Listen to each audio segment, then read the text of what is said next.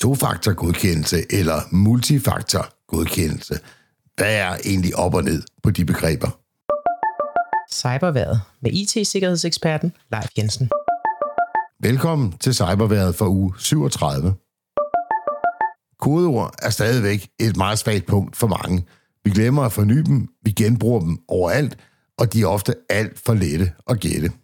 Der er mange måder at forbedre sikkerheden på, og jeg har selv tidligere skrevet om og fortalt om her på Cyberværet, at du faktisk kun behøves syv kodeord for at klare dig i hverdagen. Det kan du høre mere om her. En anden måde, vi ofte ser brugt, for eksempel når vi bruger MIDI-ID i hverdagen, det er to faktor, der også falder ind under kategorien multifaktor godkendelse. Det skriver man nogle gange som MFA, Multifactor Authentication.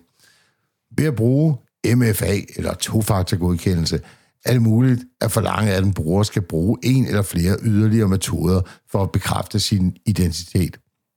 Vi snakker her om, at brugeren skal bruge noget, man ved, for eksempel kodeord, noget man har, for eksempel en smartphone og app, eventuelt kombineret med noget helt unikt, som for eksempel fingeraftryk eller ansigtsgenkendelse.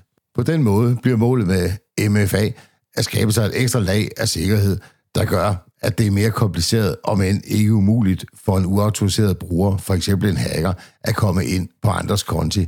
Selv hvis brugeren mister kodeord og brugernavn, så vil der altid være mindst en barriere mere, der skal overstiges.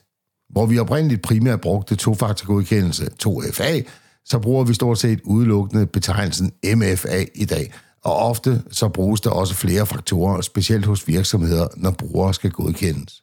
MFA det hjælper specielt, når brugere detaljer er blevet lækket. Virksomheder udsættes for angreb som brute force, eller når de cyberkriminelle de bruger automatiserede værktøjer til at knække kodeord.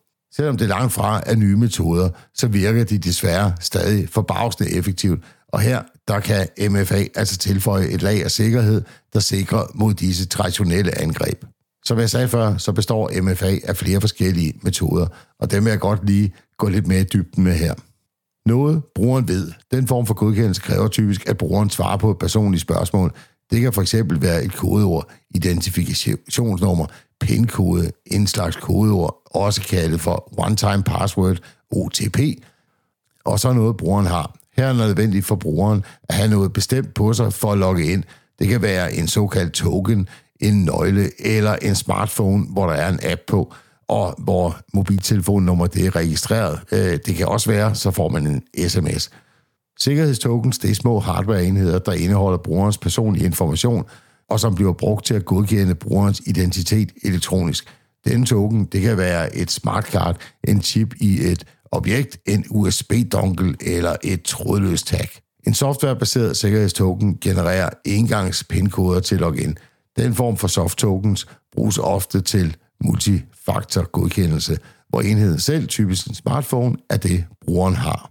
Og så til sidst, noget brugeren er.